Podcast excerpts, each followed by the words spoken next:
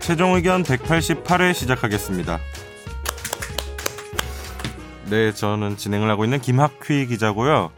그리고 김선재 아나운서, 안녕하세요, 김선재입니다. 네, 정현석 변호사님, 네, 네, 안녕하세요. 전수 변호사입니다. 김선욱 변호사님, 예, 안녕하세요. 김선욱입니다. 어, 다 오셨습니다.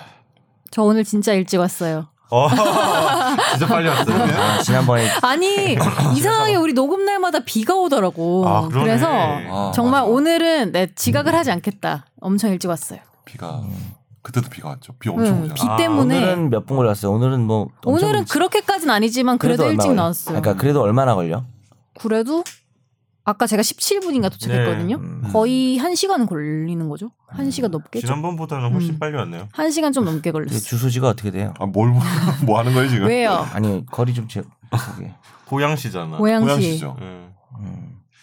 어떠 잘 지내셨습니까? 그래 임마. 아 죄송합니다. 네, 네. 중간 마가 떠서 예. 아 이래 아, 일본말 썼네요. 미안합니다. 아 이번 말. 잘 지내셨냐고 물어보잖아. 네 잘 뭐, 지냈습니다. 원래 친일파잖아요. 네, 제가요. 친일 변호사 아니었어요? 친일 변호사? 아니 이런 프레임 부담합니다. 너 누구 성대모사야? 아무거나 하네. 네. 약간 그러니까 요새 정신이 없죠 다들. 그러니까 음. 그리고 다들 휴가도 많이 가신 것 같고 네. 음. 법원은 휴정기죠. 예, 네. 서초동에 한 사람입니다. 그래서. 그러면 한산하신 거 아니에요, 변호사님? 아, 저는 휴가 다음 주예요. 아, 왜 법정 그러니까 휴정기랑 맞춰서 가시지? 그럼 우리- 굳이 제가 그- 그 친구들이랑 맞춰서 쓸 필요 없잖아요. 우리 다음 주에 제가 방송. 지금 딱까리도 아닌데. 에? 어, 우리 다음 에? 주 방송 어떻게? 해? 다음 주요? 너 휴가 가면? 다음 주 방송 아, 아 어떡하지? 제가 그러면 저기 부산에서 부산에서 저기 뭐 원격으로 어떻게 할 수 없나요? 뭐 제가 마음대로 정할게요. 마이크 그거는 하나 나중에 가져가지고. 추후에 정하시죠. 예, 알겠습니다. 예. 그러면 일단 청취자 사연을 들어갈까요? 네. 네, 청취자 사연으로 가겠습니다.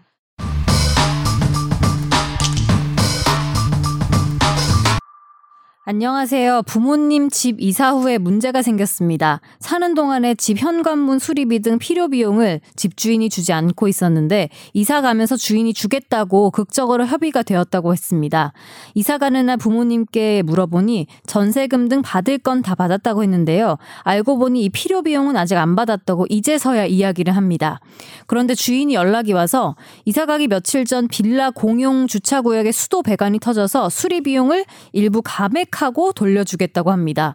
주인이랑 약속은 했지만 녹음도 없는 것 같고 다행인 건 아직 집 열쇠를 반납하지 않은 상태라고 합니다.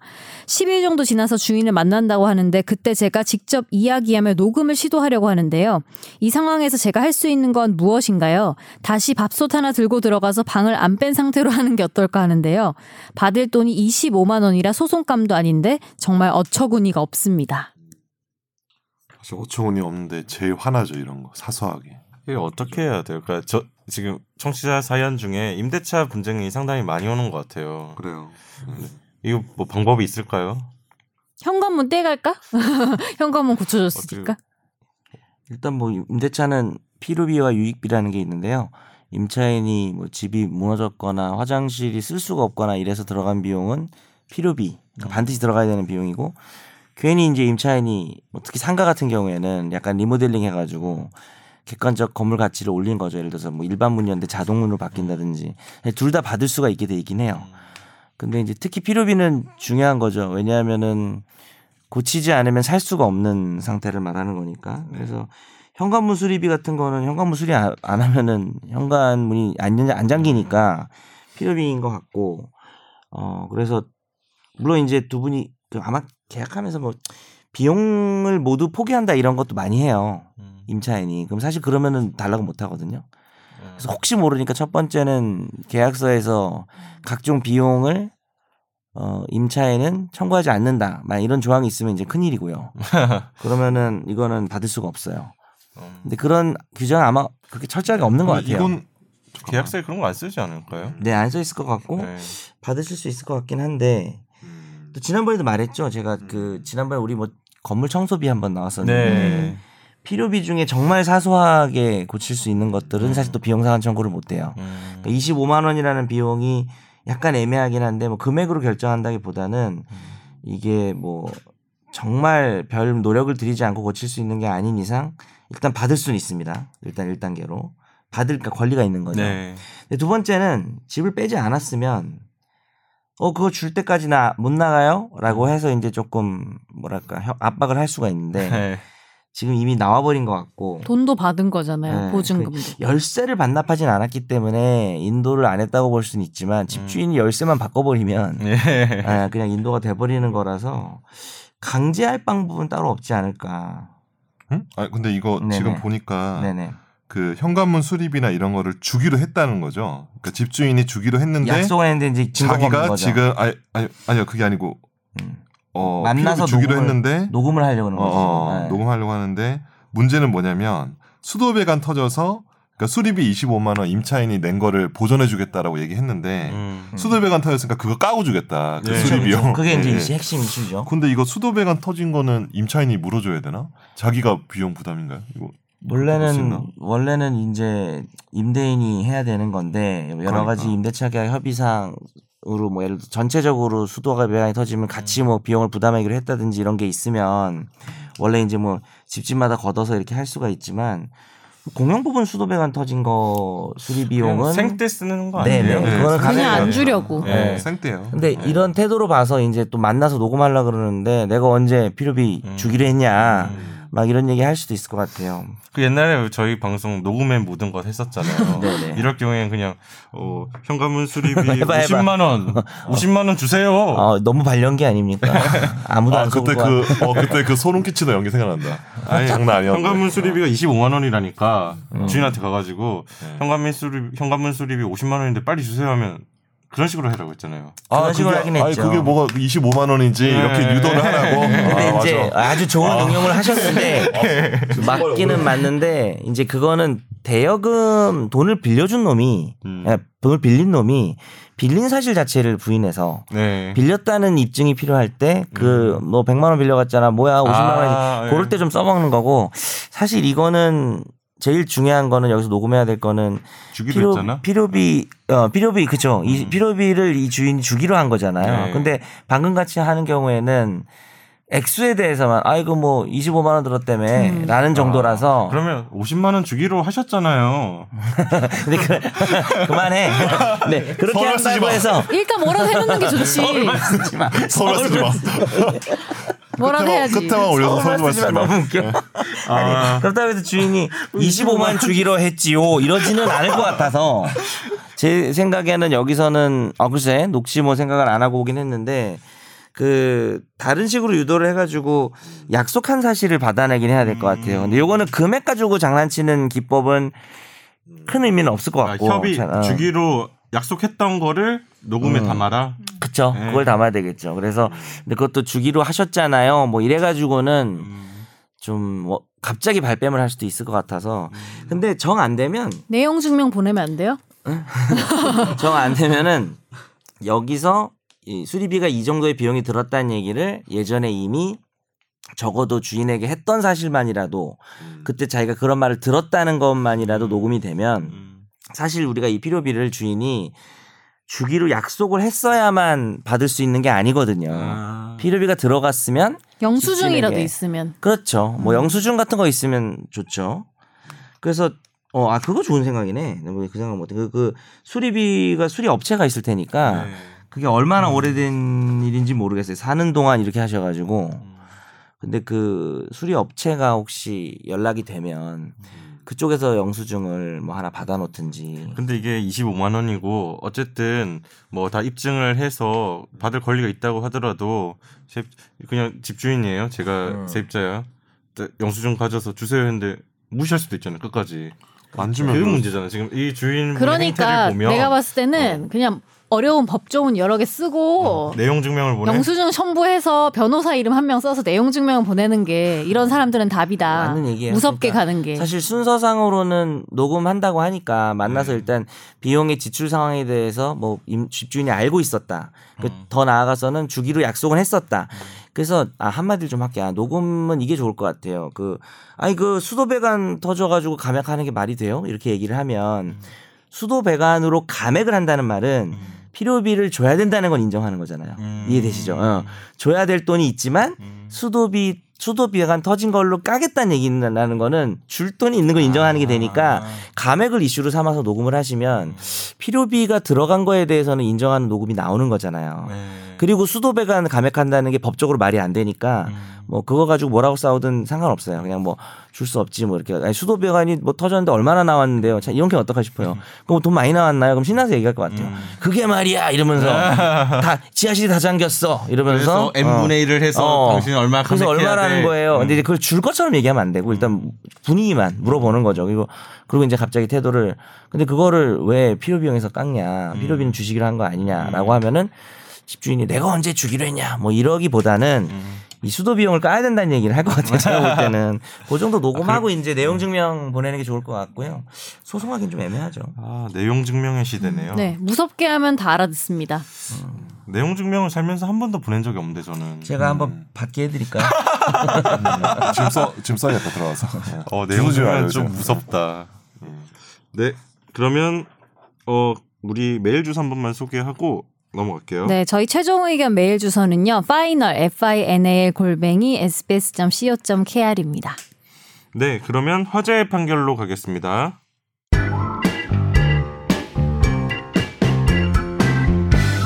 이것도 대답해 줄 거예요, 질문? 어. 코너 속의 코너? 아 네네. 홈스웨 코너? 과거사 사건에서 손해배상 청구권의 소멸시효는 손해 및 가해를 안 날로부터 몇 년일까요? 아 오늘 저기 오늘은 아, 바로, 바로 넣기네요. 예솔노가 아니에요. 어. 몇 년일까요? 맞춰 보세요. 근데 알잖아. 네. 그냥 읽을게요. 네, 어차피 원래 대답 없는 물음. 네. 청취자들이 잠깐 생각해 저는 혼자 물은 거예요. 네. 1969년 5월 입대한 A 씨는 72년부터 2년 동안 베트남전에 참전을 해서요. 화랑 무공 훈장을 받는 등 군인으로서 능력을 인정받았습니다. 그런데 A 씨의 숙부인 서 씨가 울릉도 간첩단 사건에 연루돼서 75년 대법원에서 무기징역형을 선고받자 어, 별다른 이유 없이 이듬해 4월 갑자기 강제 전역 처분을 받았습니다. 이전에 진실 화해를 위한 과거사 정리위원회는 이 울릉도 간첩단 사건 수사 당시 이서 씨가 중앙정보부 수사관에 의한 가혹행위 때문에 허위 자백을 했다는 사실을 밝혀냈고요. 서 씨 아들은 재심을 청구해서 2015년 대법원에서 무죄 판결을 받은 바 있습니다. 이에 조카 A 씨가 위법한 강제 전역 처분으로 인해 받은 손해를 배상하라면서 소송을 낸 건데요. 어, 대구지법은 이 국가를 상대로 낸 손해배상 청구 소송에서 원고 패소 판결한 1심을 깨고 A씨에게 5천만 원을 지급하라면서 최근 원고 일부 승소 판결했고요. 이 강제 전역 처분이 있었던 때로부터 5년이 경과해서 청구권이 소멸했다는 국가의 주장은 받아들이지 않았습니다. 그러니까 일반론 먼저 설명을 드리면 네. 국가를 상대로 하는 그러니까 나한테 누군가 불법 행위를 하는 게 개인이 하는 경우가 개인 음. 기업 단체 이런 게 할 수도 있지만 국가가 하는 경우가 있잖아요. 그렇죠. 근데 일단 일반론을 먼저 설명해야 될 것 같아. 요 내가 갑자기 김학기 기자를 때렸어 오늘. 개인이 어, 네. 그래가지고 치료비도 생기고 음. 교통사고 피해도 비슷한 거고. 음. 그랬을 때 이제 소멸시효가 적용이 되는데요. 손해 및 가해자를 안 날로부터 3년 음. 또는 불법행위로부터 10년 음. 둘 중에 하나만 지나면 음. 청구를 못 해요. 음. 그래서 사실 10년은 좀 그래도 좀 길잖아요. 네. 그래서 보통 손해 및 가해자를 알고 3년이 지나면은 음. 청구를 못 하는 게 좀 지나버리는 경우가 많아요. 그래서 음. 되게 조심해야 되는 게, 아, 저 자식이 나한테 불법행위를 했는데 저거 손해배상했는데 변호사를 좀 만나볼까? 뭐 이러다가, 아, 뭘 또 소송을 해? 음. 돈을 줄 것 같은데 뭐 이런 식으로 미적미적 되다가 3년 지나버리면 아예 권리가 없어진 거거든요. 근데 국가를 상대로 할 경우에는 이 10, 3년, 10년 중에 10년이 5년으로 바뀌어요. 그러니까 손해미 가해자를 안 나로부터 3년이 네. 지나도 끝나지만 불법행위하고 5년이 지나면 또 청구를 아예 못 해요. 왜 그렇게 차별을 하죠? 어, 뭐 여러 가지 이유가 있겠죠. 아, 이유가 뭐 있을 수 예산회계법이나 이런 데 있겠다. 보면 예, 네, 예, 네. 예. 어, 본인이 스스로 깨달았어요. 신기한 친구네. 어떤 이유가 있을 것 같은데요. 네. 어, 국가가 다를 것 같긴 하다는 느낌이 네, 드네요. 왜냐하면 개인과의. 국가의 불법행위가 고의적인 것도 물론 있겠지만 아주 어두운 과거에는 뭐 이렇게 과실, 그러니까 국, 국정을 뭐 운영하다 보면 어떤 누군가에게 과실로 뭐 작은 손해 같은 게 발생할 수도 있기 음. 때문에 좀 이런 것들을 좀 더 신속히 소멸시키는 제도 취지는 있는 것 같아요. 네. 그게 뭐 그거 자체가 문제라고 생각하진 않고. 음. 어, 근, 음. 그러니까 일단 국가 같은 경우는 어, 국가가 다른 사람한테 청구하는 것도 5년에 걸려요. 소멸시. 국가가 개인한테 그러니까, 청구하는 예, 그러니까 것도 자기가 피해자야. 당하는 피해자야, 것뿐만 아니라 국가가 네. 누구한테서 받을 그 음. 손해배상 채권이나 이런 것도 이제 기본적으로 지자체도 그렇고 네. 5년에 소멸시효에 공- 걸리거든요. 공평하죠, 예, 그죠? 예, 예. 네, 네, 그- 어차피- 그러면 공평하네요. 어차피 예. 네, 너 빠르 어, 빨리 어. 이런 국, 국정 어. 운영이나 이런 걸 생각했을 때 빠르게 네. 소멸을 시키는 그런 취지고 그래서 이 사건을 적용해 보면 손해 및 가해자를 안 날이 언제인지가 좀 어렵죠. 네. 근데 예전에 정말 국가가 불법 행위를 한 게 맞는지 만약에 그 간첩 사건이 음. 어 이거 진짜 간첩이다. 어 음. 그 사람 간첩죄 유죄 나올 만하다라고 음. 하면 사실 국가가 불법 행위한 게 아니죠. 음. 그래서 그거를 당사자나 그 자식들도 알 수가 없는 거예요. 근데 그 잘못된 거를 사회가 바뀌고 이제 뒤늦게 재심이라는 걸 통해서 음. 아 드디어 무죄였대. 그러니까 2015년에 난 거잖아요. 그쵸. 지금. 음, 그치. 그때 그 수십 년 전께 무죄였다라고 나오게 되면 음. 뭐야? 그럼 우리 아빠 간첩 돼가지고 나 강제 전역된 거 불법행위였네?를 그때 알게 된 거죠. 그렇죠. 음. 왜냐하면 법적 평가가 아직 안 나왔기 때문에 네.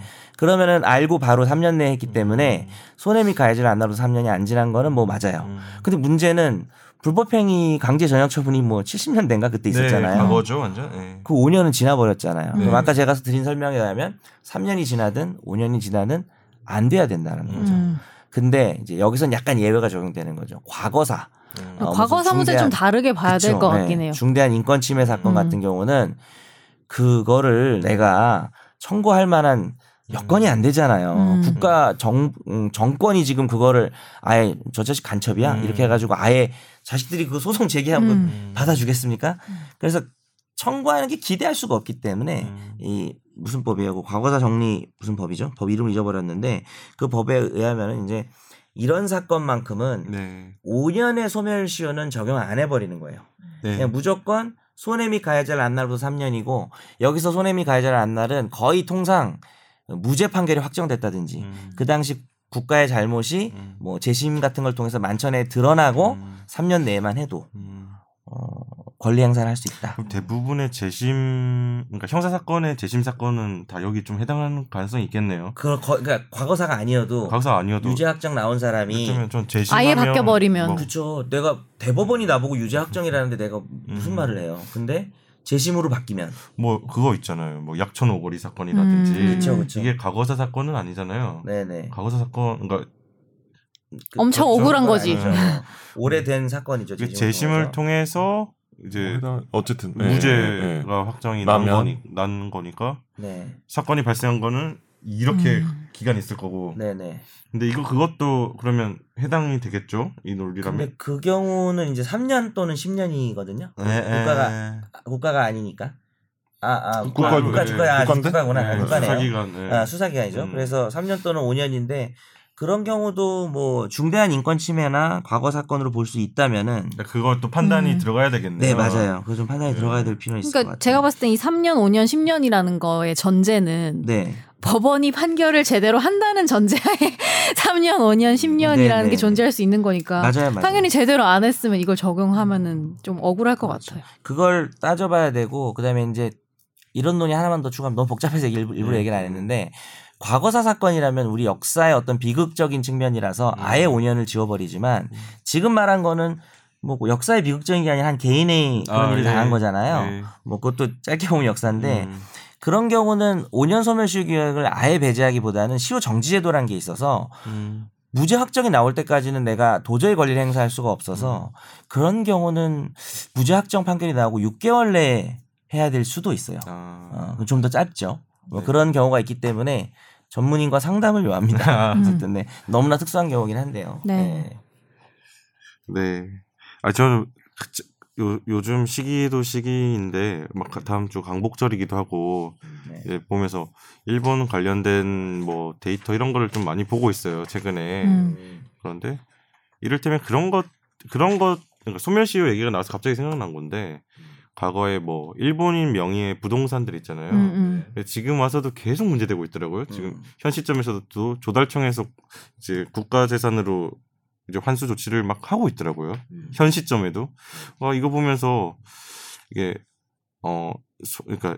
그런 건 좀 특수하게 소멸시효를 안 두는 거 아닌가요? 맞아. 어, 그러니까 옛날에 일본 사람들이 한국에 남겨두고 간 수많은 부동산들 말씀하시는 아, 거죠. 네.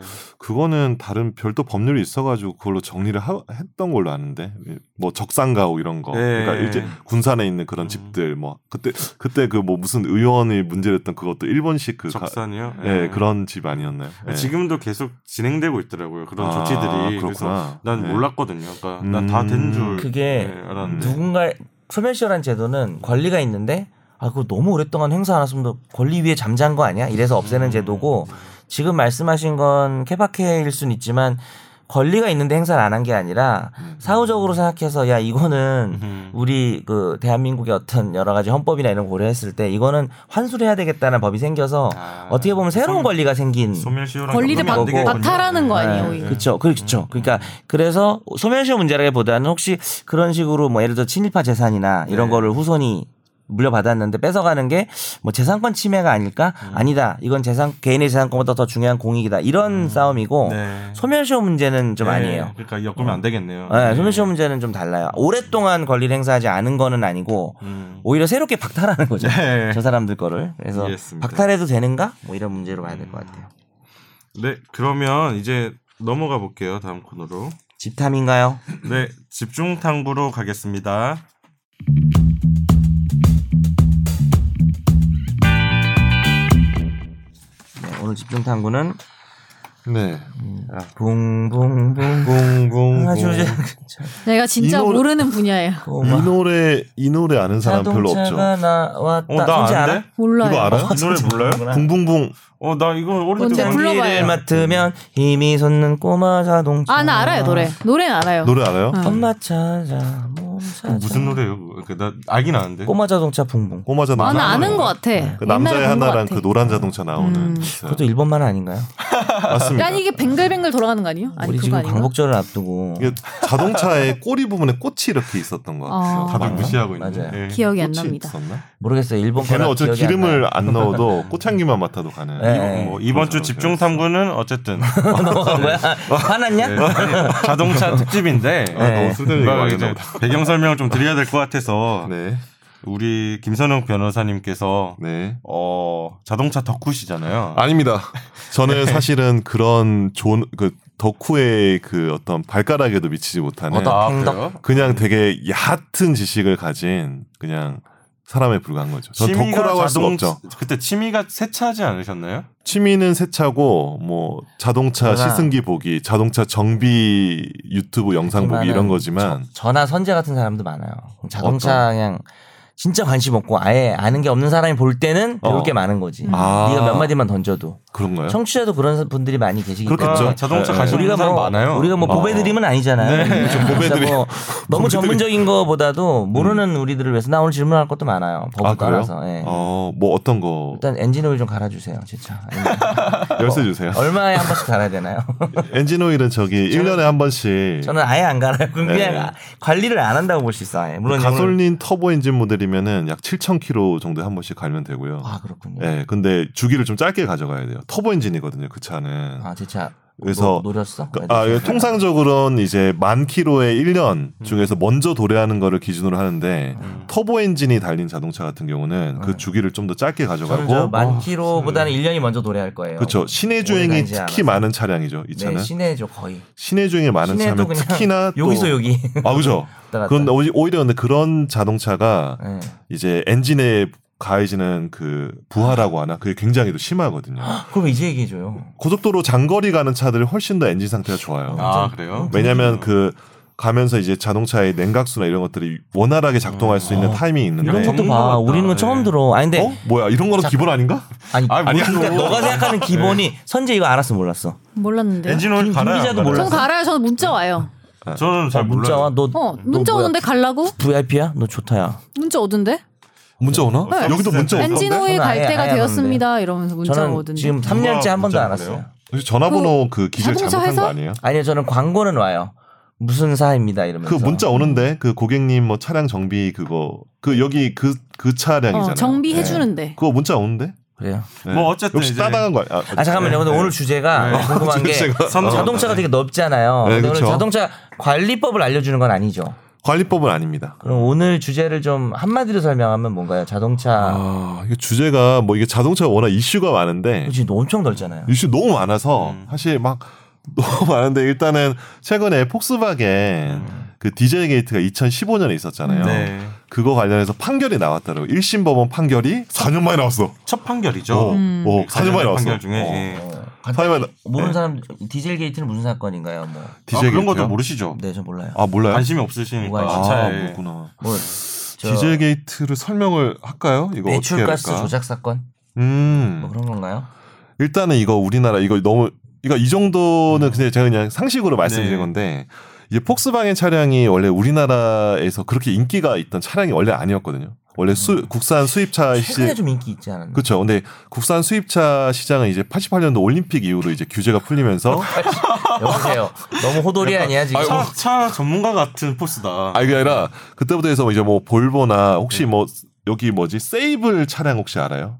세이블 포드에서 나왔던 차량 어, 같은데 몰라요. 저도. 몰라요? 네. 그러니까 그런 차들은 이제 80년대 볼보 뭐 벤츠 뭐 그리고 미국에 있는 자동차 회사들 차량 몇 개가 들어오면서 네. 부산 수입차 시장 시작됐는데 그게 다 디젤 차가 없었어요. 음. 근데 디젤 차는 우리가 보통 포터나 이렇게 봉고에 그렇죠, 그쵸, 그쵸. 상용차에 다는 그러니까 달달달하는 그 경운기에 이제 막 그런 어떤 공고 너무 오랜만에 어, 봉고 그렇죠. 예, 봉고는 지금 포터 예, 포터랑 같은 상용차인데 디젤 차량이 이제 디젤 차는 승용차에 안 어울리는 차들 특히 고급 차에는 안 어울리는 음. 차로 이제 대중들의 머릿속에 있었는데 2000년대 중반에 폭스바겐이 자기들도 이제 뭔가 한국에서 마케팅하면서 야 우리가 디젤 차량이 강점인데 이거를 마케팅을 어떻게 할까 하니까 친환경 디젤 차량으로 마케팅하기 시작한 거예요. 그러니까. 클린 디젤. 클린 뭐 디젤. 이렇게 그렇죠. 하지 않았나? 예. 어, 우리는 그러니까 뭐냐면 물론 진동 소음은 좀 있긴 하지만 연비가 압도적으로 좋고 그리고 이산화탄소 배출량이 적다. 음. 왜냐면 디젤 엔진이 가솔린 엔진보다 이산화탄소 배출량이 적거든요. 음. 그래서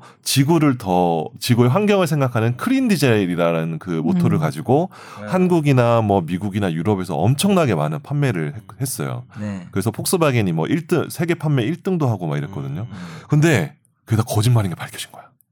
그러니까 그 친환경 2015 부분이 년이죠. 친환경 부분. 예, 그렇죠. 그러니까 2015년도에 연비가 엄청나게 좋아요. 폭스바겐 골프 차량 같은 경우에 고속도로에서 뭐 20km 넘고 이러거든요. 에어컨 연비 켜놔도. 좋은 네. 건 뻥이 아니고 그건 뭐 뻥칠 어, 수가 뻥이 없어요. 아닌데 연비가 좋은 자동 연비가 좋고 크린 디젤이라는 게 사실은 연비는 좋은 건 맞아. 음.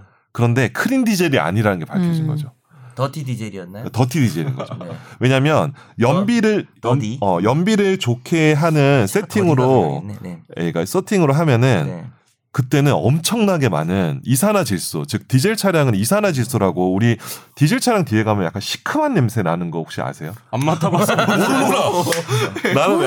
알지? 어. 김학기 기자 뒤에 갔을 때 약간 시큼한 냄새. 아 여기 좀 시큼한. 어. 아무 말이나 한 근데 거예요. 이제 디젤 차량 유저들은 모르는데 디젤 차량 뒤에 따라가는 사람이나 뭐 보행자들은 시큼한 냄새가 나거든요. 어. 음. 그 근데 가솔린 차량에서 냄새가 안 나. 어. 근데 그게 바로 이산화 질소의 물질의 아, 멋있다, 냄새거든요. 오늘. 약간 뭐야, 되게 너. 멋있다 오늘. 야 무슨 박사님 아니야. 같아. 이거 기본 아닌가? 근데 네.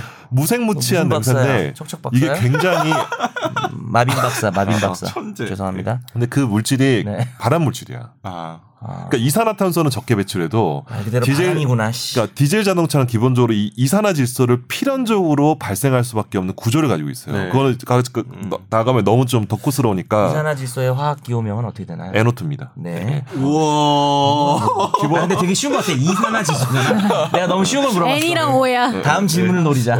에노2 씨 너무 네. 이산화- 쉽다. 이거 좀 쉽지. 근데, 삼산화질소는 에노3일 거야. 어, 근데 문제는 뭐냐면 네. 이산화질소 배출이 엄청나게 많이 발생한 거야. 음. 연비가 근데 그걸 근데 실험을 할 때는 이산화질소 규제나 이런 유로 유로 5, 유로 6 이런 규제 들어보셨죠? 네. 그게 뭐 이산화탄소, 질소산화물 다 규제가 들어가거든. 근데 어떻게 한 거냐면은 실험실에서는 실험실에서랑 실제로 고속도로에서랑 세팅을 다르게 해놓은 거야. 음. 실제 고속도로에서는 이산화질소가 엄청나게 많이 배출하게 세팅을 해놓고 음.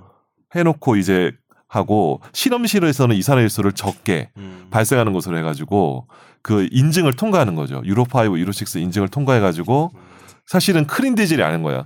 그러니까 폭스바겐 차량들은 자기의 크린 디젤 차량이라고 생각하고 운전을 했지만 음. 고속도로에 올라가면은 연비가 엄청나게 올라가면서 이산화질소도 엄청나게 많이 배출하는 음. 더러운 엔진을 이제 달았던 그러면 거죠. 자 이제 일단은 이런 의문이 들 수가 있어. 음, 음. 연비를 가지고 뻥을 쳤으면 소비자들이 돈을 주고 샀는데 그게 아니니까 손해잖아요. 네네. 근데 지금 이거는 일단 딱 들었을 때 음. 환경 오염, 오히려 환경 친환경이라 그랬는데 환경 어. 오염시킨다는 거는 딱 들었을 때는 음, 뭐 당연히 국가 사회적 이게 더 나쁠 수는 있는데 음, 음. 소비자들이 이게 뭐 환경이 오염된다고 해서 음. 소비자 개인의 피해는 아닌 거잖아요. 그치. 그러니까 그 인류의 피해일 수 그치. 있는데 그러니까 해당 차량을 운전하는 사람 피해자가 입장에서는 누구냐라는 문제가 될 수 그렇죠, 있는 그렇죠. 거죠. 예. 음. 아, 혹은 소비자가 운전하는 사람의 피해가 뭐냐가 일단 중요할 것 같은데. 그렇죠. 그래서 그 당시에 이제 폭스바겐 디젤 게이트 딱 밝혀지면서 실험실 조건이랑 이제 실제 주행 조건을 다르게 이렇게 배출가스 배출가스를 다르게 나오도록 조작을 해놓은 거예요 프로그램을 조작을 해놓은 거야. 근데 이제 비- 디젤 게이트 뻥 터지니까 조작을 했구나. 조작을 해놨는데 뻥 터졌는데 문제는 딱 생각해보면 첫 번째로 아니 그 폭스바겐 차량의 주변 사람들은 피해가 날 수 있지. 네. 막 냄새도 안 좋고 막 배추가 안 좋은데 그 특정하기가 어렵잖아. 일반 예. 그쵸. 시민, 국민 전체. 뭐 그렇죠, 그렇죠. 국민 전체인데 어, 세계인들. 그러면은 유저는 폭스바겐 차량을 모는 차를 산 유저들은 사람들은 어떤 어떨까? 손해가 있는 걸까요? 그게 좀 중요한 것 같아요. 이게 그러니까 중요한 거예요. 이 음. 손해배상 소송을 우리가 2015년도에 엄청나게 많이 하셨거든요. 네. 음, 근데 그- 우리 이 피, 일반인들이 그거 당한 게 아닐까요? 아니고 더티하단 말을 듣는 그게 아니라 어. 일단 어. 물건을 사는데 더티한 어. 놈들. 속여서 판 거잖아요. 그러니까. 그러니까 근데 나한테 네? 손해는 없잖아요. 그치. 당장. 물건- 사기를 당한 거지. 아니 어. 뭘, 사- 뭘 사기를 당해? 내가 생각했던 가치보다 어. 이게 뭐 예를 들어서 성능이 떨어지면 어. 네. 명확한 손해인데 아 이거 뭐 150km까지 아니 나오는 그럴 수 있잖아. 나는 어. 환경을 생각해서 클린 어. 디젤을 사야겠어. 네. 아 이거는 샀어. 그래서 조금- 샀어. 어, 근데 어. 되게 공적이긴 한데 정신적인 피해. 어. 아, 근데 알고 보니까 나는 이제 폭스 예를 들어서 골프 차량을 몰고 내가 다니는데 환경 막 오염의 손가락질 하는 주범이었어. 거야. 주범이었어. 내가 환경 어, 어. 내가 주범이라니 막 이런 아니 거. 진짜 어. 그 이후로 그렇게 됐어요 약간 어, 어, 어. 그냥 어. 그 전까지만 해도 좀 약간 영하고 이런 느낌이 이미지가. 이미지가 좋았다고 그러니까, 그 전에 그러니까 골프 차량, 그러니까 그냥 까놓고 말해서 골프 차량이 약간 그런 식으로 해서 저 호구들 뭐 이런 거 어. 아니야 한마디로. 아니 그리고 나 저는 그렇게 생각해요. 제가 자동차에 관심은 없지만 음. 자동차라는 게 사람들한테 어떤 이미지로 보이는 게 사실이잖아요. 그러면 아, 좋은 차 그러면 탈 필요가 없지. 이미지로 사지. 그냥 그냥 그냥 쓰고 버리는 뭐 이런 아니, 무슨 거면은 명품백을 샀는데 어. 음. 뭐 어 예를 들어서 이를테면 그런 거 아니야? 이를테면 천연 무슨 가죽이라 명품백을 샀어. 어. 근데 인조 동물 가죽이라. 보호를 한대. 어. 아니면, 아니면, 아니면 인조 가죽이라고 동물 보호한다고 뭘 샀어. 어. 근데 세상 나는 동물 다 들어 있어. 어. 힙하고 싶어, 힙하고 싶고 자연도 어. 보호하고 싶고 어. 이걸 샀어. 그 내 근데 알고 이미지잖아. 보니 동물 실험을 동물, 했어. 어, 동물 와. 어, 가죽이야. 그러니까 동물 막 되게 학대해서 만든 그런 가죽이야. 그러니까 그게 어. 사회적으로는 더 나쁜데 법률가들이 딱 들었을 때는 어. 사실 피해가 큰 건 아니잖아요. 정신적 피해가 있는 거죠. 정신적 아니 그리고 피해가. 플러스 어, 앞으로 지금 못 하잖아요. 지마키 기자님이 이렇게 발을 보이는 거는 그래, 난 그게 더 문제라 생각해. 그러니까 이때까지 뭐 앞으로 못 그렇다셔도 한다고? 어. 앞으로 뭐 이런 때문에 이미지 때문에 이것 때문에 타, 탈 하면 수가 되- 없잖아. 하면 되지 이미지 때문에 그렇죠. 어차피 모든 차는 뭐 환경 오염시키는데 뭐 사실 그 좀더 근본적으로 자동차는 환경을 시키지. 아 어쨌든 이, 이게 중요한 지점이 될 수 있겠다. 어, 이거 중요한 사실 지점이죠. 이게 좀 나도 그 궁금하더라고. 이게 지금 중요한 들었을 지점인 때. 거예요. 어떤 피해가 생겼느냐. 음.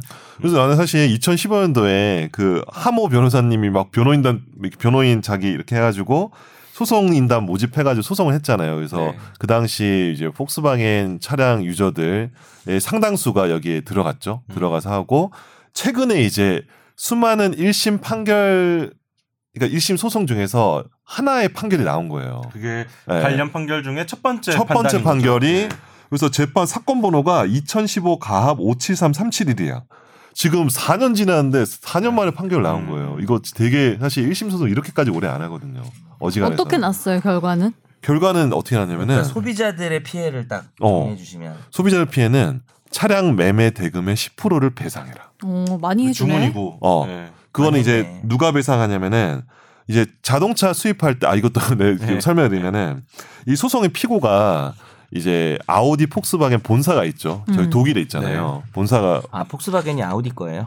아, 같은 거예요. 그것도 그룹이야. 네, 하는 그룹이야. 전혀 몰라요. 네. 저도 알아요 그건. 네, 그룹이야. 네. 어, 아, 아우디 걔네는 전용- 엔진 그게 아니에요? 걔네는 그래서 생각보다 엔진이랑 같은 회사가 많아요. 아 그래요? 어. 그래서 엔진이랑 셋시를 다 공유하고 해먹는구나. 실제로 부품의 상당수도 공유해. 요 아우디 폭스바겐. 네, 진짜 예. 너무 무식해 보인다. 내가 그리고 이제 그거를 국내에 수입하는 국내 법인이 있죠. 그러겠죠. 아우디 폭스바겐 코리아가 있고요. 예. 그리고 우리가 매장을 가잖아요. 음. 매장은 사실 아우디 폭스바겐 코리아랑 다른 회사예요. 음. 즉 딜러사예요. 음. 그렇지 그렇지. 이제 뭐 무슨 무슨 오토 뭐 해가지고 네. 딜러사를 있잖아요. 로터스 뭐 이런 거. 그래서 사실은 우리는 현대차에서 차를 사면은 현대차에서 직접 사는 거죠. 현대는 우리나라 거니까. 그렇죠. 현대는 자기 직영점이 있고 물론 음. 대리점에 살 때 약간 좀 다를 수도 있지만 직접 사는데 수입차 살 때는 본사가 있고 국내 법인 무슨 무슨 음. 코리아 법인이 있고 딜러사 딜러사 이렇게 세 개가 있거든요. 음.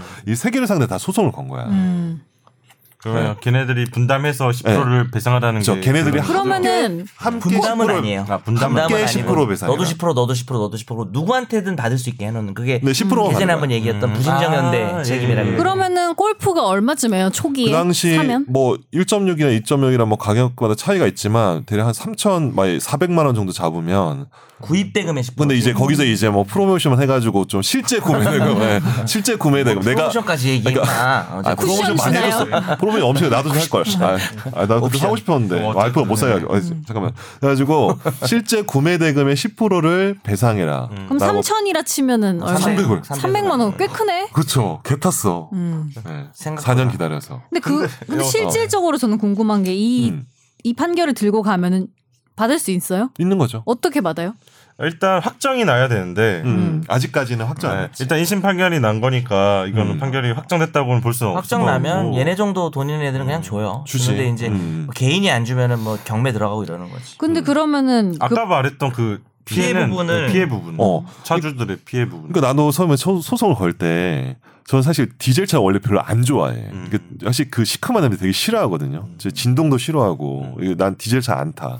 지금 근데- 타잖아요 아니야, 아, 그 아, 아닌가? 가솔린이에요. 아, 전 예. 유키통 예. 성애자라서 유키통 가솔린. 예, 근데 중요한 갑자기, 갑자기 이상하게 뭐 신났어 오늘. 아, 어. 신났어. 예. 어. 아, 근데 이거 마치 이게 소개팅에서 건담 이야기하는 그 덕후 남자 같은 그런 느낌이다. 그러니까 진짜 아니, 예. 되게 뭐 멋있잖아. 이렇게 인기 없는 남성의 대표적인 우리는 아니 뭐, 이 얘기를 어. 하기로 한 날이니까. 어, 그렇죠. 어. 예, 저의 어떤 시간 네. 그래서 주세요. 어쩌, 예. 네. 나는 이해가 안 간 게, 아, 걔네들이 무슨 손해야? 아니, 나는 내 친구 중에도 골프를 타는 친구도 있지만 그렇다니까. 손해 본 게 없는 거야. 그러니까. 변호사들 그런 생각이 들어요. 아니 연비가 엄청 좋아. 소송이 되나? 어. 음. 그러니까 손가락질을 해. 야, 이 크린 디젤이 아니고 뭐 폭스방에 타는 뭐 이 사실 너희들은 뭐 사기꾼 차잖아 이런 게 약간 시선이나 이런 거 있을 수 있지만 그게 손해일까라는 생각이 나는 그 처음에 사- 들었어. 그 사람 잘못이라고 생각이 들진 않으니까. 그 어, 사람 모르고 산 물론 거잖아. 그 사람은 잘못은 없지. 근데 그 사람이 손해를 본건 없죠. 오히려 연비가 좋잖아. 그러면 자기가 기름값을 적게 내니까 중고가가 이득이 아니야. 떨어지잖아요. 중국 어, 그치. 중고가가 여기는 좋은 떨어지잖아. 지적인 거야. 네, 그것도 예. 필요하죠. 그러니까 아까 저기 김선재 아나운서랑 이제 김학희 기자랑 지적한 것처럼 자기가 물건에 대해서 가지고 있는 어떤 가치라는 개념들이 어 내가 이거 깨끗한 차인 줄 알고 크린 디젤인 줄 알고 어떤 자부심을 가지고 그 골프 부심이란 말도 음. 있었거든. 아까 얘기한 어. 그 이미지 선재가 어, 얘기한 어. 그 문제인 거예요. 왜냐하면 솔직히 이랬으면 볼보 샀지. 그저 어째 근데 볼펜 사실은 디젤 걔네들도 사실 좀 문제 있어. 근데 그나마 좀 나은데. 어.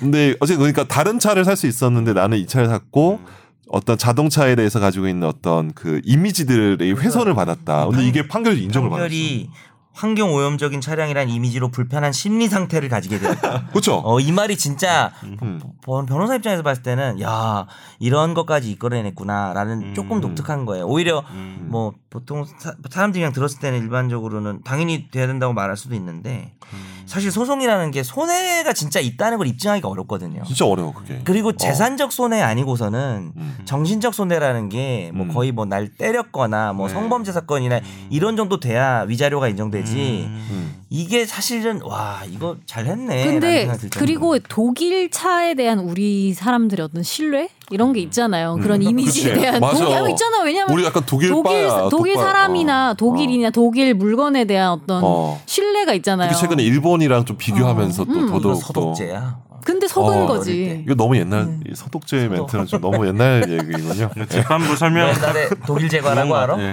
알겠습니다. 아, 재판부 설명을 한번 보고 가죠. 네. 뭐 이런 사태로 강력한 고객 흡입력을 갖고 있던 브랜드가 시장에서 평가 저하되고 외면을 받는 상황이 초래했다며 네.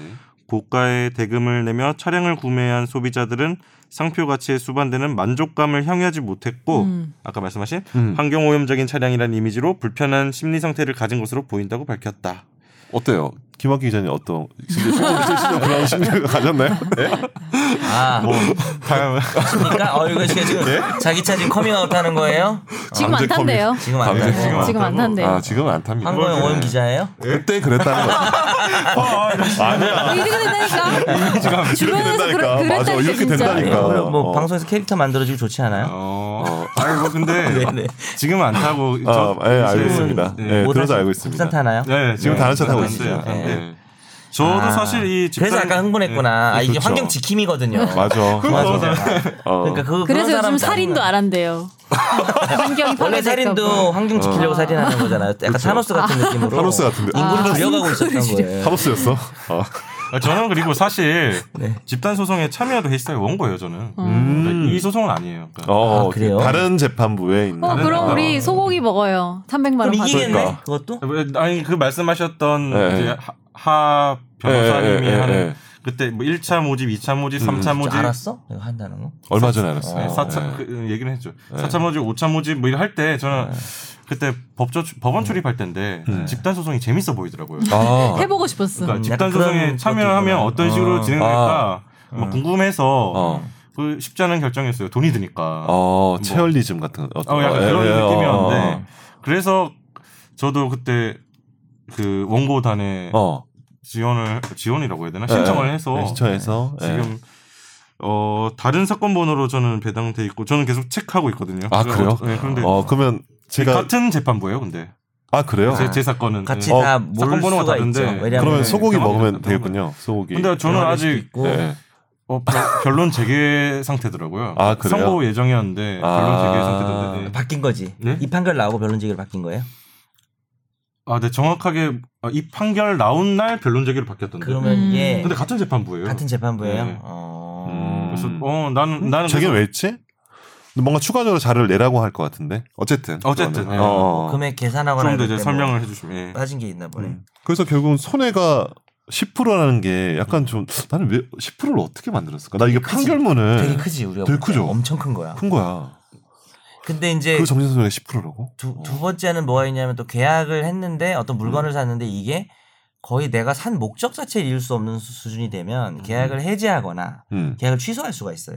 음, 그러면 어떻게 되면 가져가 음. 하고 가져가. 어, 나 돈 내놔. 내가 돈 돌려줘. 음. 뭐 이것도 사실은 청구를 했었는데 그건 기가 났지. 그거는 기강 땄어요. 요 정도 이미지 음. 사실 이건 좀 많이 힘들었고요, 솔직히. 음, 네. 그건 좀. 타긴 탔으니까. 또. 음, 근데 사실은 이게 어. 나는 사실 이 사건 관심이 없어서 지금 처음 보는데 어, 어, 난 관심 되게 근데 많아. 어. 손해배상 판결이 그 지금 그냥 이제 와서 생각해 보면 와 이게 손해배상이 인용됐네. 어. 음, 나도 깜짝 놀랐어. 인용 안 될 수도 어, 있을 것 나는 같고. 음. 안 될 것 같다라는 생각을 되게 많이 저는 했고. 김학기 기자한테 어. 미안하지만 2심에서 뒤집힐 수도 있는 사건이라고 그럼 생각하고. 대법원까지 가야죠. 저도 그렇게 어, 생각해요. 그래야 예. 된다는 게 아니라 예. 근데 저는 네. 이기기를 좀 기원 드릴게요. 소고기 먹어야 되니까. 소산 소송이라는 게 억울한 사람이 억울한 부분을 모두 배상받진 못하거든요 언제나. 음, 음. 그냥 법적으로 뭐가 요건이 미비해서 음. 아 진짜 열받는데 배상을 못 받는 경우도 있거든요 사실. 음. 아니 그리고 이 정도는 해야지 외국에서 오는 이런 자동차 회사들이 정신을 차리지 않을까라는 음. 생각도 합니다. 음. 어떤 애국적 프레임에서 음.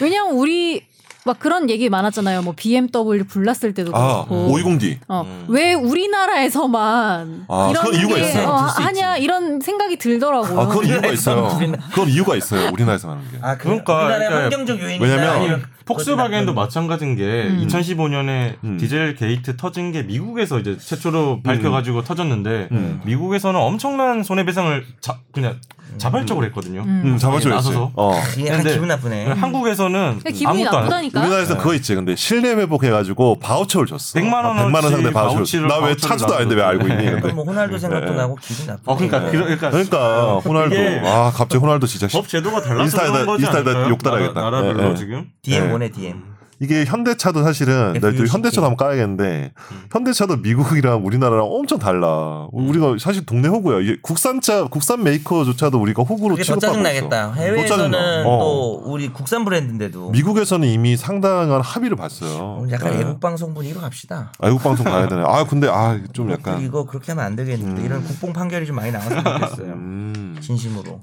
아니 국뽕이 아니고 정당한 거잖아요. 다른 나라랑 똑같이만 해달라는 아, 전 정당할 건데. 때도 국뽕이라고 써.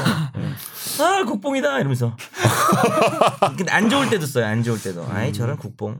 근데 그 520D는 우리나라가만 불날 수밖에 없는 구조가 있어. 우리나라는. 그것도 좀 말해주세요. 아 왜냐면 우리 유럽에서 차를 이제 렌트를 해보면 음. 아그 네. 걔들의 잘못만이 아니라 우리나라 환경적인 게 있어요? 이게 근데 기본적으로 설계 자체가 미스가 있긴 하지만 우리나라로 다른 볼보 디젤 이런 거 앞으로 안 어, 그렇지. 뭐 네. 나잖아. 미세먼지가 많아서 그래. 근데 520D나 이제 3시 디젤, 1시 이 정도 이게 여- 문제가 됐던 차량들은 그 이제 그 부품을 좀 저가를 써요. 5시리즈조차도. 근데 7시리즈까지 음. 가면은 알루미늄으로 된 불이 안 나는 내연 재질을 쓰거든. 더러운 세상. 네, 어, 그렇죠. 아, 네. 아, 뭐 차가 싸니까. 근데 어쩔 수 없어. 근데 그렇죠. 유럽에 가면은 차량 흐름이 좋아서 그 차량의 어떤 냉각이나 이런 것들 되게 원활하게 이루어져요. 제가 말씀드렸죠. 아, 아까 그랑 비슷한 얘기네. 어, 그러니까 되게 차가 정체돼 있는 곳에서 차가 몰면 엔진이 되게 과부하 걸려. 아. 근데 우리나라 520D 차량들의 상당수가 다 도심에서 몰아. 혹시 날씨가 더운 것도 영향을 주나? 영향도 있죠. 야, 큰일 났네. 차가 과열이 되고 열을 많이 어떻게 받으니까. 본네트에다가 뭐 손풍기라도 하나 달아야 되나? 근데 그 정도는 안 돼요. 왜냐면 그 차량의 온도가 라이언 이제 손풍기 하나 몇몇십 샀는데. 도까지 뭐 올라가기 때문에 그 정도 안 되고. 그 정도로는 소용이 없군요. 음. 그래서 디젤 차량들은 이제 장거리를 모시고 이제 정체가 없는 분- 분들이 사실 디젤 차를 타야 돼요. 디젤 차는 사실은 도심에서 주행하시는 분들은 타면 안 돼. 음. 나는 뭐 차가 취향이 엄청나게 있구나. 엔진에 과부하 걸리거든. 예. 섰다 제가 갔다 좀- 섰다 갔다. 어, 그거 되게 안 좋아. 근데 이런 건 디젤에는. 어때? 요 갑자기 아니 이게 영어 상담하면 안 되는데 어. 또 중고차 시세에 물어보지. 아니 그건 아니고 국산차 말고 외제차들 중에 어떤 차들은 음, 시동 자동 꺼지는 거 음, 자동 꺼지. 음. 그거는 외제차만 주행하다가. 그런 거 그렇지 않아요. 국산차들도 지금 ISG, 그러니까 우리가 정차 중에 시동 의무화돼 자동 있는 건 아니에요 꺼지잖아요. 우리나라에서는 우리나라에서 근데 자동차 관리법에서 그게 음원인지 모르겠는데 국산차들의 상당수도 디젤이나 가솔린 엔진 중에서 고급차 위주로는 다 꺼져요. 고급차만 그렇게 해놓은 거예요? 왜? 왜냐면 싼 차에서는 아 그게 이유가 있는 게 나 이런 거 물으면 안 되지만 아, 그게, 그게 있는 게 그거를 하려면은 배터리가 약간 좀 좋은 배터리를 써야 돼. 근데 그 배터리가 일반 배터리보다 한 2.5배 정도 비싸. 그러니까 차값이 올라가는 그래서 거죠. 그러면 근데 어. 그게 저처럼 막 정체를 계속 섰다 이걸 많이 할 도심에서 그런 경우는 그게 자꾸 꺼지는 게 물론 저절로 그 설정을 꺼져. 끌 수도 있는데 어, 그래서 그 근데 꺼지는 게 차에 안 좋은 건 아니에요. 차이 좋은 거지. 차이 왜냐면은 환경에도 환경에도 좋고, 이제 어. 배기가스도 배출 안 하고 근데 그게 배터리에는 되게 과부하를 주거든요. 근데 우리가 배터리에만 네, 어, 배터리에 되게 과부하를 주고 에, 사실 엔진에도 상담해서 미안해요. 아, 엔진은 아까 자동차 가보는데 관리 프로가 된 아 잠깐 거죠. 이거 넘어가자. 아, 근데 어. 궁금해서 궁금해서. 음, 그러면 일단 폭스바겐 판결은 이 정도 다루고 넘어가죠. 두 번째 주제로 가볼까요? 네. 어, 김 변호사님이 음. 한국형 레몬법이라고 제목을 달아주신 거. 네. 레몬법이 뭐예요? 일단 듣기만 해도 시큼하네요. 네, 시큼하죠. 네. 레몬이 우리가 어 이게 뭐냐면은 어, 레몬법 이게 레몬이 아 이게 오렌지인지 알았는데 레몬이었다 이걸 거야 아마 네, 맞아요. 맞죠? 유래가. 그죠? 어 이게 뭐냐면 차를 딱 샀는데 차를 좋은 차인 줄 알았는데 껍데기는 오렌지였는데 알고 보니까 레몬인 거야. 음. 그러니까 껍데기는 좋았는데 알고 보니까 쓰레기였던 거지. 그럼 이제 미국 같은 경우는 제가 알기로 중고차 같은 경우도 그런 일이 발생하면은 그런 하자나 이런 것들 어떤 요건에서 발생하면은 바로 환불이 되거든요. 네. 근데 우리나라는 엄청 안 돼. 어려워. 안 해주잖아요. 안 해주지. 네. 그리고 근데 이게 자동차 관리법에서 일부 조항이 개정이 되면서 우리나라에도 신차에 한해서는 음. 요 이제 일정 요건이 적용이 되면은 자동차를 환불을 해주는 시스템이 들어왔어요. 법제도가 네. 모르죠. 몰랐어요. 왜 모를까? 어, 안 해주니까. 왜냐면 실효성이 없어. 아. 왜냐면 이거는 해주는 일이 별로 없다 이거네. 해주는 일도 있지만 법에 있잖아요. 요건이 엄청 엄격할 뿐더러 제일 중요한 거는 자동차를 판매하는 회사가 음. 계약서에 이 해당 문구를 적어놔야 돼. 음.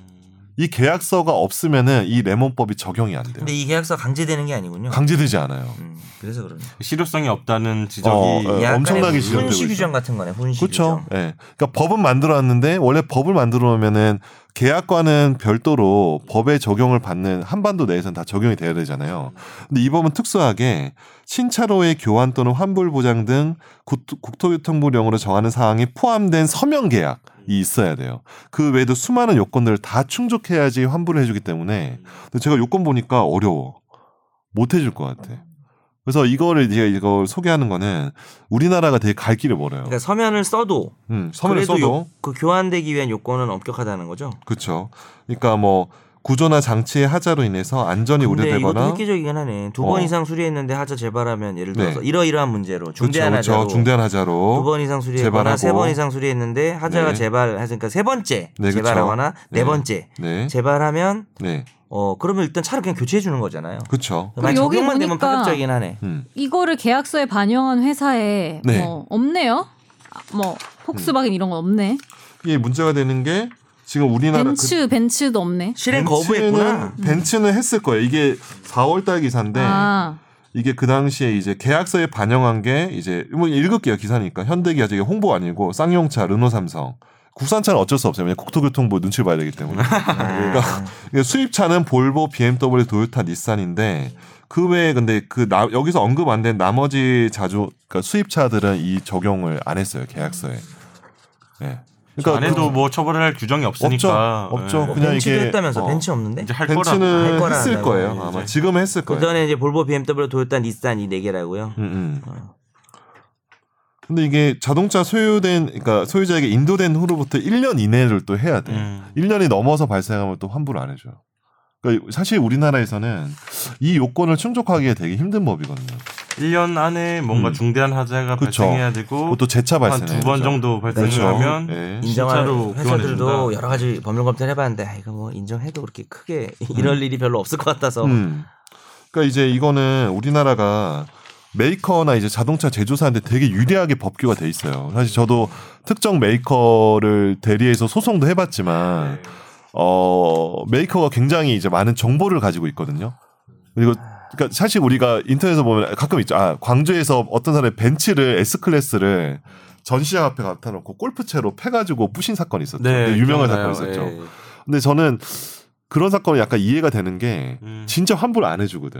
음. 환불 안 해주고 어떻게든 이렇게 그냥 자체 매뉴얼도 있어요. 음. 이게 그 몇몇 근데 거기서 이제 PD 수첩 이런 거 밝혀진 것 따르면 고객 대응 매뉴얼 이런 거 보면은 진짜 환불은 절대 안 해주고 이런 것들이 있더라고 특정 메이커 같은 경우는 근데 이제 소비자들이 너무 이제 거의 권리가 보호받기 되게 힘든 나라예요. 제가 아까 전에 현대자동차 그 리콜이나 폭스바겐 그것도 얘기한 것처럼 소송을 해야지 이제 어느 정도 권리 구제가 들어오는데 그 정도 안 하면은 안 해주는 거잖아요. 폭스바겐 소송도 아- 소송도 안에 인단에 안 들어가면 3년 지났어요. 네. 못해 이제 음. 지금 못한 못 하거든요. 권리구제 못 받는 거죠. 이런 게 되게 안타깝더라고. 그러니까 이게 원인이 일단 여러 가지가 있는 거네요. 얘들이 또 배짱으로 나오는 것도 있고 네. 법규 자체도 좀 너무 약하네요. 음. 그렇죠. 사실 국토교통부가 네, 좀 이렇게 말하면 좀 약간 정부 디스인데 굉장히 좀 제조사에 되게 유리한 법규가 많이 돼 있어요. 우리나라의 많은 법규들이. 예. 예전부터 그래 왔다는 거죠. 그렇죠. 개선을 좀 하면 좋을 텐데. 그거 고속도로 전용 차선에서 왜 카니발 우리나라 카니발 왜 이렇게 많이 팔릴까요? 카니발. 빨리 네. 가려고. 어 빨리 가려고. 아, 그게 그 이유뿐일까? 연예인들이 이야기.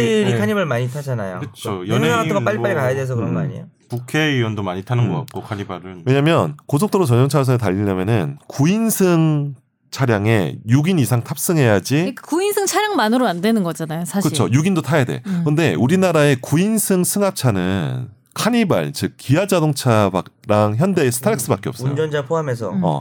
근데 수입 메이커는 거의 다 7인승, 8인승이거든. 네. 오디세이나 뭐 CLA 특정 메이커 언급이 좀 그렇긴 하지만 그래서 근데 왜 9인승 근데 8인승에 6인 타는 거랑 네. 9인승에 6인 타는 거랑 뭐가 다르지? 무슨 차이가 있어요? 갑자기 생각 한번 해본 적 있어요? 뭐라고 뭐라고? 그러니까 8인승 9인승에 6인 타야만 되니 된 되는데. 어, 오늘 우리나라 법규는 그렇게 돼 있어. 9인승 차량에 6인 이상 타야지 고속도로 전용차선 달릴 수 있어. 현대를 위한 건가? 그렇지. 음. 현대기아 자동차를 위한 그 법규가 있는 거야. 어. 뭐 세팅이 있는 단정할 거지. 수는 없지만 단정할 수 없지만 예. 다- 실제로 효과는 그렇게 발생하고 있으니까. 음. 8인승 차량도 똑같이 뭐 이제 8인승 승합차 있거든요. 외국에 나온 이제 뭐 그냥 규정을 6인 이상 타면 뭐 어. 6인 이상 타면은 간다. 버스 전용차로를 탈 수 그게 있다. 합리적일 수 있는데. 아. 어. 왜냐면 고속도로 전용 차선을 달릴 수 있게 한 거는 그 한마디로 하나의 차량이 여러 명이 타면은 음. 버스가 다니는 것처럼 한 명이 타는 게 아니고 음. 이제 환경 규제나 어떤 교통 정체나 이런 것들에서 되게 유리한 효과가 있기 음. 때문에 인센티브를 주는 거잖아요. 네. 근데 8인승 차량에 6인승 타는 게 왜 차별을 해야 되지라는 근본적인 의문이 아. 발생한 거지. 어.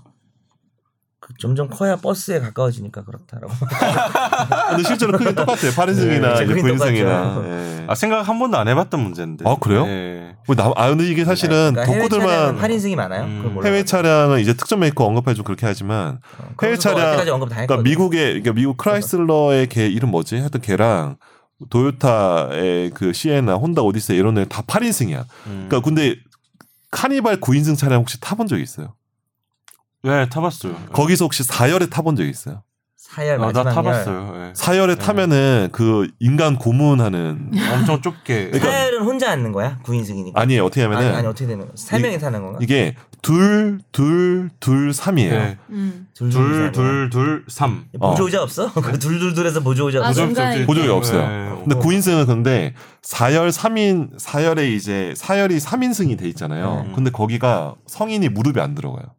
뭐, 아, 이- 타봤는데. 이게 안 되는구나 이게. 음. 어 이게 거의 폭이 이렇게 타야 되거든. 음. 움츠려 가지고. 그러니까 이게 짧다고 아니면 이게 그러니까 폭도 짧고 다 짧아. 이게 앞뒤로 네. 짧아요. 이게 무릎이 잘 안 나는 들어. 어떻게든 넓- 우겨넣으면 이게 사람마다 다르죠. 네. 네. 그런데 이제 굉장히 변태적인 차량이거든. 음. 근데 그런 차량은 고속도로 뒤에서 만약 후방 차량이 들어오잖아요. 네. 그러면 사열 탑승에 다 죽어. 음. 근데 쉽게 얘기하면 3인이 타야 되는데 혼자 타도 불편하겠네요. 맨 어, 그치. 네. 타이어를. 어, 하- 혼자 타든 그러니까 그래서 어디 뭐 네. 여행 가거나 출장 갈 때 되게 되게 하면 죽음이고. 음. 그러니까 마음에 안 드는 사람은 거기 앉히면 돼요. 되게 싫어하는 사람, 평소에 마음에 안 들고 싫어하는 오늘 네. 그런 사람들 것까지 알려줘요. 예, 그런 것들 팁이에요. 예, 마음에 안 사면 네. 거의 아시면 되는데 그게 되게 안전에 굉장히 문제가 있는 거예요. 뒤에서 후방 차량이 아무리 간단한 그러니까 되게 사소한 차량이 와도 3열에 있는 사람은 심대한 타격을 입어요. 음. 뒤에 공간이 전혀 없기 때문에 음. 충격 흡수 공간이 없기 때문에 근데 그런 이상한 차량을 만들어놨어. 그리고 고객에게 팔어. 이거 굉장히 이상한 나라야. 나 이렇게 말하면 나시 이제 앞으로 현대차에선 절대로 싫어하겠지. 어 싫어하겠지. 음. 근데 나는 말할 거 말해야 돼. 음. 굉장히 이상한 법규가 있는 거예요. 근데 다른 네. 나라에는 이런 차가 없어요? 다른 나라에는 근본적으로, 사실은 네. 그 후방 전용 그 거기는 안전 규제 내가 정확히 어떤지 모르겠는데 그게 사실 할 수가 없어. 그런 차에 사람을 안 친다는 것 자체가 불법이야. 아 그럼 카니발은 수출을 아- 못하나? 수출이 거의 왜냐면 미국에서도 팔긴 팔지만 미국에선 7인승으로 팔아. 음. 구인승 차량으로 안 팔아. 음. 이 둘둘 셋? 뭐 둘둘 이런 삼으로 거. 팔아. 아. 그러니까 트렁크 공간이 충분해. 사열 공간이 아예 없어. 음. 거의 의자가 없어요. 근데 미국에는 아. 이제 어 다른 차량명으로 파는데 음. 어 이름 뭐더라? 어쨌든 음. 근데 7인승 차량을 팔아요. 9인승 안 팔아. 카니발에서 상당히 분개하고 계시네요. 음. 카니발 뭐 되게 분개하지. 왜냐면 그거는 안전을 배려하지 않은 차예요. 예. 그다음에 이제 또 그런 문제도 있잖아요. 뭐 그런 네. 음. 규칙 규칙도 문제지만 또 카니발인데 네. 유기를 안 태우고 음. 그냥 가는 경우도 그때도 그 얘기하시면 되게 흥분하지 음, 않았나요? 그렇죠. 음. 그러니까 썬팅해가지고 근데 이게, 이게 사실 예상하지 않을 그러니까 수 있는. 오늘 이제 세 번째 꼭지 얘기가 이제 약간 틴팅 규제, 썬팅 규제, 틴팅? 틴팅. 그럼 명칭이 틴팅이에요? 틴팅이 정식 명칭은 틴팅이에요. 뭐예요? 아 우리가 썬팅이라고 말하는 썬팅을 한 틴팅인데 그거 어 이거 이제 제가 그제 거의 단독 방송이 네. 아, 예, 되고 있긴 한데 아유 뭐 재밌어요. 어, 틴팅이 우리 우리 길 가다 보면은 이게 운전하다 보면 옆에 딱 보면 사람 보여 안 보여 거의 안 보이잖아요. 원래 안 보이죠. 원래 안 보이죠. 잘안 보이죠. 근데 원래 안 보이는 게 아니에요. 근데 아주 밝을 때는 뭐 보이는 것 같고 살짝 보이죠. 어, 햇살이 눈부신 어. 날에는 어. 근데 우리가 유럽이나 미국에 가면은 틴팅이 거의 안 돼 있어요. 아. 근데 미국 같은 경우는 굉장히 없게 왜냐면 걔네는 총기가 있기 때문에 음. 거기서 총권에서 어떻게 경찰한테 딱 드릴 수도 있잖아요. 그래서 차 안에 있는 그러니까 모든 뭐 행동 다 보여야 돼. 요 전용 도로나 뭐 카니발 이런 걸 떠나서 어, 다들 떠나서. 썬팅을 하잖아요. 우리나라에서만. 왜, 왜 그렇죠? 왜 우리는 그런 성향이 있지? 약간 우리는 사생을 음. 보호하려는 건가? 어. 그냥 차 살 때 옵션으로 넣어주잖아요 딜러들이. 딜러가 대부분. 해주지. 딜러표 썬팅이란 말이 있지. 그러니까 법규는 어때요? 법규는 뭐냐면 음. 자동차 관리법에 가시광선 투과율이 전면유리는 음. 70%는 보여야 돼. 그러니까 음. 100이 들어가면은 70% 정도는 보여야 법은 돼. 그걸 지키긴 하죠. 사람들이 잘 안 지켜. 잘 안 지켜요. 어. 음. 그리고 아무도 규제는 안 하는 거야. 측면유리는 40% 정도는 그러니까 100, 100 정도 보일 게 40%만 보이면 돼. 네, 가시광선 어, 네, 좀 많이 투과율이. 할 수 있군요. 많이 좀 까맣게. 할수 있어. 음. 근데 후면유리는 규제가 없어. 음. 후면유리는 아예 까맣게 해도 법에 규제를 못 해. 사실 아무리 까맣게 해도 안에선 보이니까. 안에서 보이죠. 그래서 광고 같은 거 아예 싹 다 막아놓은 차도 있잖아요. 있죠. 어, 아예 광고로 광고. 네. 광고 그림 같은 걸로. 버스. 아, 붙여서. 아니 작은 차들도 아. 자기가 어. 이렇게 광고한 사람들 어. 후면 아예 후진이 되나? 어, 그러니까 오늘 우리, 쉽게 그러니까 아예 우리는 막- 어. 사이드만 보겠다 이거지. 음. 근데 우리가 이게 뒤에서 보면은 앞차에 앞차가 아무것도 안 보이는 차들 있죠. 그런 네. 차들 후면 규제가 없어서 그래요. 시- 썬팅, 음. 틴팅 규제가. 음. 근데 이 70% 40% 규제를 음. 거의 안 지켜. 지키지 않아 거의. 근데, 근데 지키지 이제 않은 물건이 유통이 돼. 그거는 차단해야 되지 않아요? 차단 안 해. 국토교통부에서 포기했어. 너무 많아서. 너무 많아. 근데 이게 MB 정부 때 이 틴팅 규제를 완전히 거의 사실상 포기한 걸로 알고 있어요. 거의 음. 후면 그러니까 후면 쓰임 이건 뭐 어떤 문제가 있을까요? 틴팅을 음. 하고 다니면 위험하잖아. 아, 위험해서 왜 위험할까요? 그러니까 운전할 때 위험한 거. 운전할 때는 사실 나는 좀 보이는- 위험한 나는 거야. 보이는데도 위험한가? 그러니까 나는 안 보이는 저질 필름도 더 많아요, 되게. 응? 그러니까 심지어 밖에서도 나를 못 보지만 나도 밖에가 잘 안 보여. 그럼 안 되는 거잖아. 아 근데 중요한 거는 틴팅이 아무리 성능 어, 아, 보이긴 보이지만 되게 잘 덜 보이니까 덜 보여요. 네. 돌발 사고에서 이제 행동 반경 반응이 느릴 수 있는 음. 그럴 수 있겠네요. 뭐 터널 같은데 나온 음. 어, 맞아. 간다든지 안 나올 보여. 때 어. 뭐 약간 나- 순간적으로 밤- 밤이라든지. 네. 특히 측면 유리 같은 경우는 가시광선 투- 되게 진하, 그러니까 음. 틴팅을 되게 짙게 하잖아요. 어두운 데 가면은 어두운 데서 한번 밤에 딱 사이드미러 한번 보세요. 음. 안 보여. 음. 그래서 창문을 내려야 돼 나는. 아, 아 그럴 때 있다. 아, 나도 있지. 아 나도 주차할 때 창문 내리는 게 그래서 그랬고. 안 보여. 은근히 안 보이는 거. 지하 주차장에서 네. 조명 어두울 때는 안 네. 보여. 아 맞아 맞아 나도 내리고 주차해. 어 그리고 중요한 거는 전면 유리 틴팅을 짓게 하면요 아무리 그게 성능이 좋아도 안에서 뭐 안에선 보이고 밖에서 안 보여 이렇게 음. 막 광고를 해도 빛이 안 보여요 라이트가 음. 그래서 아, 밤에 앞차 라이트를 어떻게 라이트가 하면은 안 보인다고. 걔네들은 그래서 라이트를 썬팅이 되니까. 라이트를 개조를 해 음. 훨씬 더 높은 빛의 세기를 가게 그래서 그 앞 뒤에서 가, 그러니까 앞에 가는 사람은 이렇게 뭐지 눈 아프지. 룸미러로 완전히 네. 이제 눈뽕을 맞아요. 소위 눈뽕이라 하거든요. 그거를 네. 엄청 세. 나도 가끔씩 네. 그러니까 지는 아, 썬팅을 그래도 진하게 뭐 눈뽕이야. 하는데 어두우니까 짜증나. 그래서 라이트를 엄청 세게 하는 거야. 다 그런 규제가 식의 차- 있잖아요. 근데 그 그러니까 규제를 모든 다- 사람들이 썬팅이 세니까 또 어. 차들이 또 라이트가 세진다 이 얘기. 예, 그렇죠. 근데 우리나라 사람들 그래서 라이트가 이제 HID나 뭐 이런 규제 음. 그 어쨌든 불법 개조 되게 많아요. 우리나라 차 중에. 근데 이제 자동차 검사할 때는 또 싹 다 바꿔. 음. 일반 정부로. 바꿔다 다시 껴. 근데 어. 갑자기 딴 얘기인데 내 음. 친구 중에 되게 어. 특이한 놈이 하나 있어요. 근데 음. 걔는 SUV를 타고 다니는데 걔도 막 이상한 옵션을 많이 하는데 내가 봤던 거 제일 웃긴 게 뭐냐면 음. 그 법에 안 걸리나 이 말끔 설치를 했어요. 그래서 하다가 뭐 이렇게 문제 있으면 아 이거 죄송합니다. 하고 다녀요. 그리고 저 집에 갈 때도 어 연서가 들어가 뭐 이런 거를 해요. 무슨 경찰 차에 있는 거잖아요. 그건 안 걸리나? 그 재미 재밌더라고요. 아 스피커를 어디 설치해 아, 놓은 예, 그냥 거예요? 아, 뭐 차에서 나와요 소리가. 어, 죄송합니다 뭐 이런 것도 하고 야 이 자식아 운전 똑바로 해 막 이런 것도 하고 다니더라고요. 아, 아마 내가 보기엔 그 클럭션 그 네. 개조사는 거기 해. 밑에다가 뭔가 스피커 하나 단 것 같아. 소형으로. 그냥. 아, 근데 너무 거기 토라이 어디 같은 자식. 나 근데 그거 되게 하고 싶다. 너무 웃겨요. 아니 그 진짜 웃겨요. 아니 그 미안하다고 말할 때도 괜찮은 것 같아요. 죄송합니다. 저희 초행길이라 뭐 이런 거 하고 네. 아, 넘어갔는데. 그러면 창문 안 열고 해도 되겠네. 어, 참아 안려고 얘기하는 거지. 다 어. 들리는 거. 근데 그것도 약간 뭐 소음공해 아닌가 모르겠는데.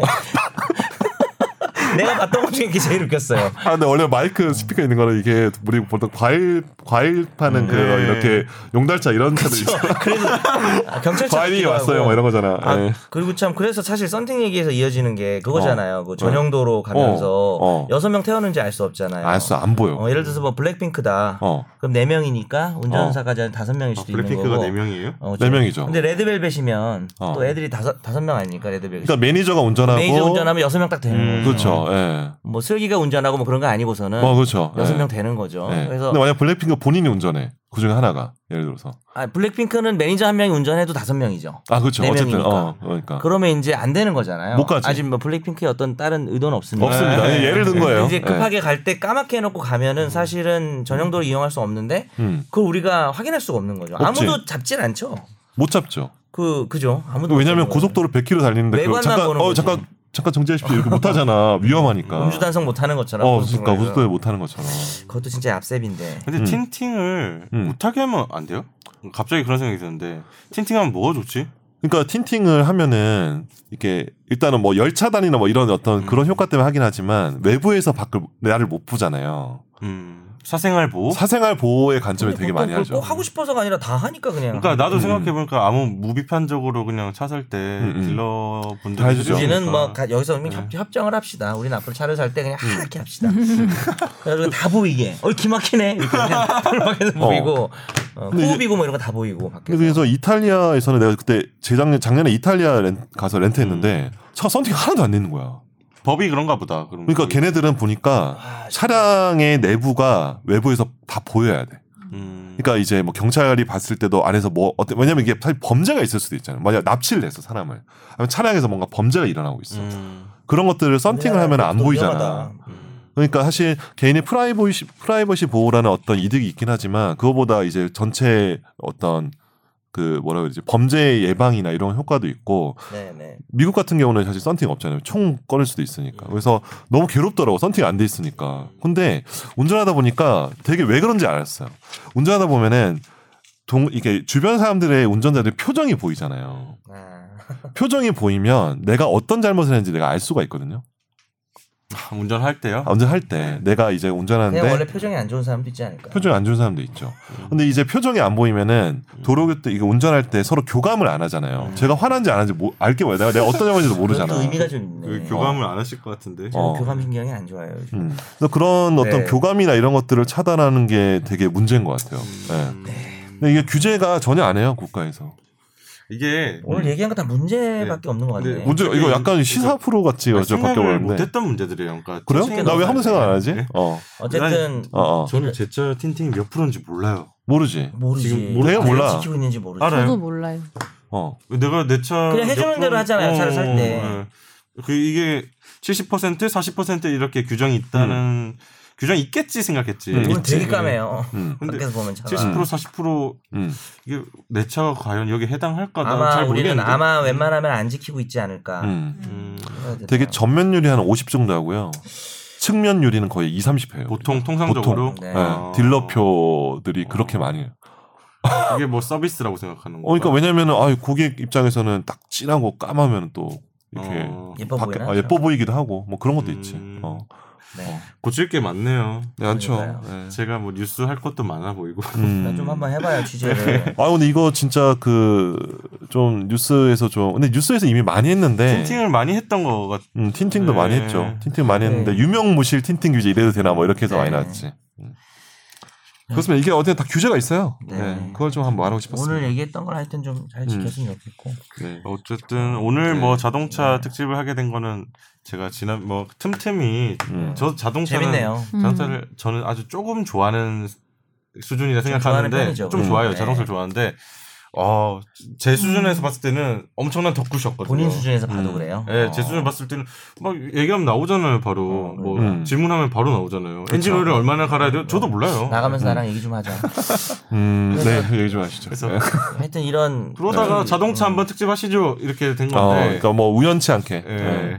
저도 한마디 하면 우리 이렇게 음. 우리 나라를 특별히 무시하는 이런 외국 음. 차량 회사들에 대해서 한마디 해야 될 것 같아요. 음. 법규.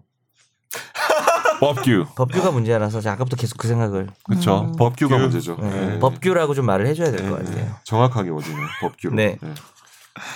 이거 자동차 관련돼서는 너무 이제 다양한 스토리들이 있을 것 같고 뭐 많죠. 김선욱 변호사님이 한 세 가지를 음. 뽑아주셨는데 뭐 아. 레몬법이니 네.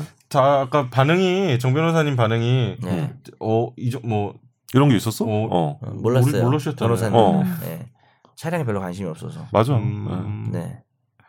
사실 이 방송에서 나만 없어요? 관심 있는 것 같아. 아 나는 관심 관심 없어 음. 변호사가 집단 소송이 아니고는 이런 소비자 보호 관련된 법규는 그렇게 많이 업무상 부딪히진 않거든요. 그렇죠. 음. 개인이 뭐 차 한 대를 샀는데 뭐 이런 집단 소송 전문하는 부신 분들이 계신데 저는 뭐안 하, 별로 안 하니까 그런 쪽으로 그래서 몰랐어요. 음. 관심을 갖고 와- 집단 소송을 좀 몇 개를 좀 끌어와야 한번 되겠는데. 뭐 기획을 한번 해볼까요 우리? 네, 그렇습니다. 그러니까 집단 소송 얘기도 좀 해- 하고 집단인데 막 싶었던 게 세 음, 명이야, 세 명. 집단소송. 이 폭스바겐도 집단 소송인데 이번에 그쵸. 호날두도 집단 소송이잖아요. 어 이번에 아 호날두 노쇼도 집단 소송 맞아. 음. 지금 들어가잖아요. 들어가요? 어, 들어간다고 지금 뭐 변호사님이 뭐 음. 모아가지고 가고 있는데 아 집단 소송이라는 것 자체가 어.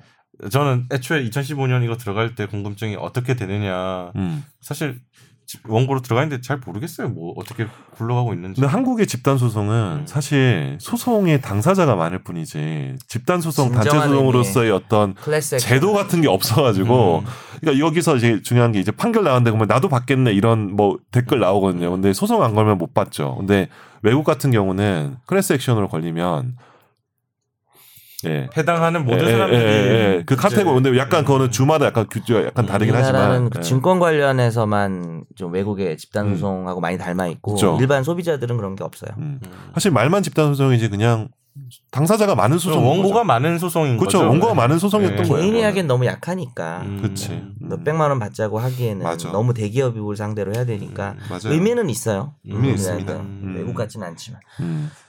네, 오늘은 자동차에 대해서 알아봤는데요. 네. 혹시 뭐 자동차 뭐 질문 같은 거 있으면 댓글 네. 한번 달아주시면 제가 아 예 댓글 많이 달아주세요. 음. 차 바꿔야 되나 이런 거 달면 어떻게 해요 근데 차 바꿔야 되나요? 갑자기 보배드림 되고 팟빵이 인성을 바꾸 예 뭐라고? 아. 어쨌든 뭐 오늘은 이 정도에서 마무리하고요. 네. 다음에 뭐 차 가지고 분쟁 생길 수 있는 것 한번 다뤘으면 좋겠다 는 생각도 들어요. 뭐 네. 중고차 살 때 분쟁이라든지 어. 교통사고도 뭐 할 수 있는 거. 교통사고, 교통사고, 네. 어 교통사고 제일 관심입니다. 다음에 자동차 투 한번 합시다. 갑시다. 예. 네, 그러면 오늘 방송은 여기서 마치도록 하겠습니다. 예, 네, 감사합니다. 고맙습니다.